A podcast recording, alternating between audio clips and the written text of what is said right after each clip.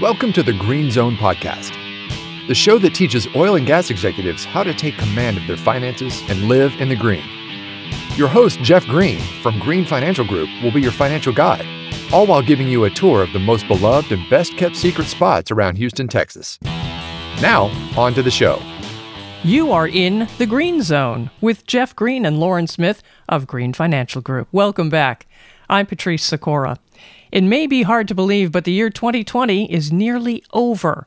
While many of you may be very happy to see this year done and gone, there is still planning to do before any New Year's celebration, specifically for your I R As and opportunities to take advantage of some tax strategies. Lauren, why don't you kick it off? Why is twenty twenty unique when it comes to retirement accounts?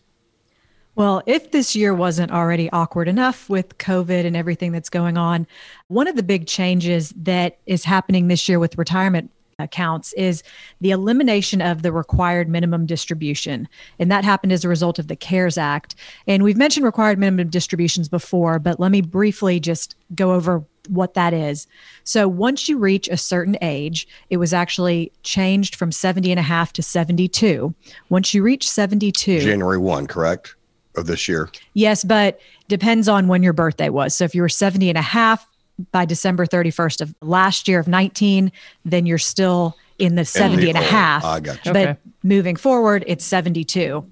So once you reach the age of seventy-two, all of your reti- retirement accounts, they look at the value on December thirty-first of the previous year, plus your life expectancy, and come up with a number that you're required to take out every year. And, you know, when that becomes an issue is, let's say you need fifty thousand dollars a year to live on, but based on the size of your I R A, your um, life expectancy, let's say you're supposed to take out, due to these R M Ds, one hundred thousand dollars. So hmm. now you're taking out fifty thousand dollars extra of money that's then taxed. So, you know, it can be a little bit of an issue for some people. But due to the CARES Act and coronavirus and everything that's going on this year, R M Ds for the year have been eliminated. So this number that everybody always stresses about that they have to get out of their I R A by December thirty-first for this year, that is gone. But what? So you can still take distributions if you need them, of course, but it's not government mandated this year. Right. And what if you automatically took your R M D? Can well, you get, can you get it back? The deadline to roll the R M D back in under this CARES Act, no R M D for twenty twenty, was August thirty-first. So that deadline has passed, but there's still a couple of different ways that you can put the money back if you don't need it. Mm, okay. Once a year, you get a sixty-day rollover from an I R A to an I R A. So that's once in a twelve-month period. Sorry, not once a year. So if you've taken out your R M D in the last sixty days, there's still potentially an opportunity to put it back. If you've already used that one time, you could also possibly qualify for a coronavirus-related distribution, and that could give you an additional two years to put the money, for three years of total, to put the money back in. Now, what would qualify as a as this coronavirus-related distribution? Well, a qualified individual would have to themselves or their spouse have been diagnosed by with COVID nineteen by a C D C-approved test or have experienced some adverse financial consequence this year. And there's a list of qualifying events that would have to happen for this to actually be qualified as a coronavirus-related distribution. But if that's the case, you can take up to one hundred thousand dollars a person out of an I R A, pay it back over three years, or split the tax consequence over three years. Yeah, I want to throw in here because the compliance cops are listening, and the, these care, the CARES Act, the R M Ds, the distributions, whether or not something is coronavirus related, it gets a little complicated. So I want to make sure that if you're, you're out there listening to this podcast and you're hearing some information here, don't just go do these acts. Please consult with your C P A, your tax advisor, your financial advisor to make sure that what you're doing qualifies as whatever it is you're trying to get to qualify under the CARES Act. Okay. I've I've also heard a lot about these Roth conversions. Tell me about that. Well, we love Roth conversions. This is something that we we stress with our clients. A lot of our clients have retired from big oil and gas companies, and they have large qualified rollover. They have, they've rolled over their four oh one k's mm-hmm. or they rolled over their pension plans, and they end up with a lot of money in tax deferred accounts, I R As, and what we call traditional I R As. And so one of the things that we stress and harp on with our clients, and Lauren does the, the all the planning on this, and she's phenomenal at it. We, we look at converting at least a portion of your traditional I R A to a Roth I R A. If it pertains to you, if you qualify, and if it makes it sense for you, and then that's part of the evaluation that we do. But let's say it does make sense for you. So what it does for you is it allows you to convert a portion of your traditional I R A that the that you're going to have to disperse over a period of time anyway, either you or your heirs, and convert that to a Roth I R A, which we can now grow tax deferred.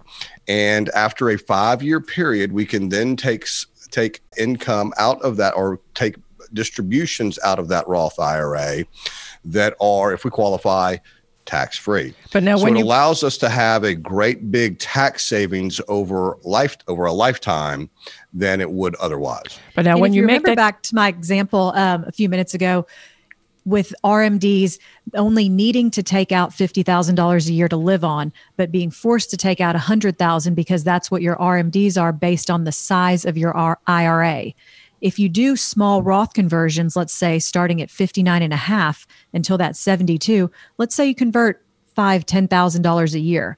That will take that money out of your traditional I R A. So once you hit seventy-two, that value of your I R A is now lower, which would then lower the required amount that you have to take out. So maybe it'll push you closer to that fifty thousand dollars you need. Maybe your I R A, your R M D will now only be sixty-five thousand dollars versus one hundred thousand dollars. So there's little strategies with Roth conversions mm-hmm. that can be done along the way that can be really beneficial. So it's, you know, always wise to sit down and have someone do an in-depth analysis looking at your whole financial picture to determine if that's right for you or not. Now, there seems to be, like I said, a lot of conversation about these Roth I R As and the conversions now. Why would all that talk be so popular now? Is it the tax rates? Yeah. So remember, tax tax codes are written in pencil, and they're they'll, they'll they're ever changing. By historical standards, tax rates are relatively low at the moment. So it makes sense to convert your traditional I R A while you're in a favorable tax status. How long are we going to be here? Don't know. Uh, we just know that right now, from a from a tax rate standpoint, if you qualify and, and if it makes sense for you on a Roth conversion, now's a good time to consider it. You know, another thing to look into also is Roth conversions don't have to be done in cash. So let's say hypothetically you have an account that's got some stock that through volatility has gone down significantly in value. You can then take that exact amount of shares out of your I R A. So let's say you've got stock that's dropped down to ten thousand dollars when, you know, three months ago it was worth thirty thousand dollars. So if you transfer those shares out of an I R A and into a Roth, you're going to pay taxes on the ten thousand dollars that you transfer out. But let's say it bounces back to where it was three months prior. So now you've got thirty thousand dollars worth of a Roth I R A that you paid taxes on ten thousand dollars. And you won't be hit with taxes again when you take out from that Roth I R A. You won't, because it's tax-free out of a Roth I R A. After a certain number of years. Right. Right. Could you use an R M D for your Roth conversion? So this is an interesting one. So you cannot use your R M D as a Roth conversion.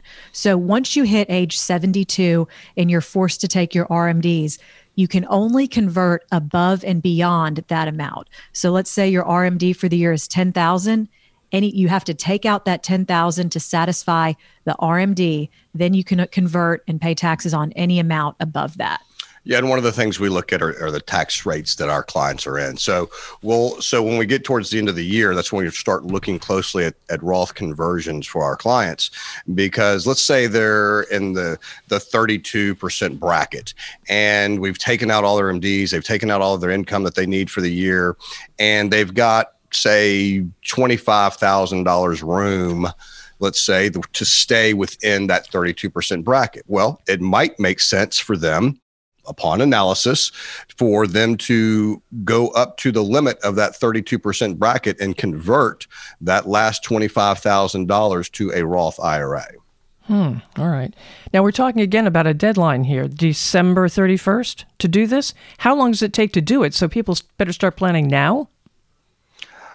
Yeah, well, we the the sooner the better for us. But yeah, but well, I mean, we get a lot of late time distribution. Certainly, you know, we don't like we hate going into it. Can we get it done in a couple of days? Yeah, we've certainly done that before. But we like a, we like a couple of weeks. We like a little room in there. All right. We also tell me about this this um, S E P P, the Substantially Equal Periodic Payment Program. So what you're referring to there is also at times called the seventy-two T. So what that is, is it's a way to take money out of an I R A before the age of fifty-nine and a half. So prior to fifty-nine and a half, any money you take out of your I R A is subject to taxes in addition to a ten percent penalty. So a S E P P or seventy-two T payment, I R S rule seventy-two T, oh, okay, is a way to take money out and divide over the course of five years or until you reach fifty-nine and a half, whichever's greater. Right. So it, it's just a way for people to pull money out prior to age fifty-nine and a half. You only have so many years where you control your I R A. It used to be between the ages of fifty, fifty-nine and a half and seventy and a half. Now it's between fifty-nine and a half and seventy-two. That's the only time you really control what you, you do or do not take out of your I R A. Other than that, it's the penalties and, and R M Ds are controlled by the I R S. And, and we have cases often when people retire prior to the age of fifty-nine and a half and need income. So sometimes it makes sense for them to invoke a seventy-two T, and to, and you got to be careful there. There's a lot of lot mm-hmm. of different things going on there, and I'd highly, highly recommend, again, you speak with a, a tax advisor and your financial advisor before you go do this. But it can it can certainly help bridge a gap between pre fifty-nine and a half and, and post fifty-nine and a half. All right, and here we're talking twenty twenty. The R M Ds go back into effect in twenty twenty-one, unless, of course, there are some changes. But right now, they're scheduled to go back into effect? Yeah, That's as correct. As far as we know. as far as you know, as far as anybody knows, right? Yeah. right. Everything's a little wonky let's, right now. Yeah, let's, so. uh, let's hope twenty twenty-one's a little bit more of a normal year. Okay. And if it is a normal year, tell me again what people have to look forward to and remember for their R M Ds. Well, again, that, that's something that your financial advisor should be talking to you about on on a on an annual basis, because that calculation is a little bit different every year. It's based on the value of your I R A, your life expectancies, and that amount changes. Your financial advisor should be in touch with you, letting you know what your R M D is. Come twenty twenty-one, I would expect that R M Ds would be back in force. Tell me about some qualified charitable distributions. Are they involved here? So qualified charitable distributions from your I R A are still available in twenty twenty, even though R M Ds are not. So what a qualified charitable distribution is, is that it's something that allows an I R A owner who is seventy and a half or older to directly transfer up to one hundred thousand dollars annually from your I R A directly to the charity of your choice, tax-free. And if you're married, this number actually jump, bumps up to two hundred thousand dollars. So, you know, keep in mind, one key component of this is the money has to go directly from the I R A to the charity. You can't take it as a distribution to yourself and then start writing checks. And it has to be a very direct, smooth transfer. It's a good benefit of taking money out. If you have an I R A that, I mean, an R M D, I'm sorry, that's one hundred thousand dollars and you don't need it, why don't you send it to the charity? It gets it out of your I R A. You feel good because you've gotten to support your charity of your choice, and the money comes out tax-free. No taxable consequences. So we have a lot of clients that do this. They send money to their churches, favorite charitable organizations, nonprofits mm-hmm. of their choice.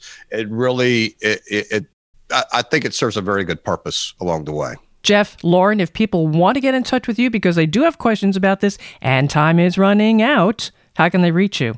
All right, we got a phone number, seven one three, two four four, three oh three oh. That's seven one three, two four four, three oh three oh. You can reach us online at green financial g r p dot com.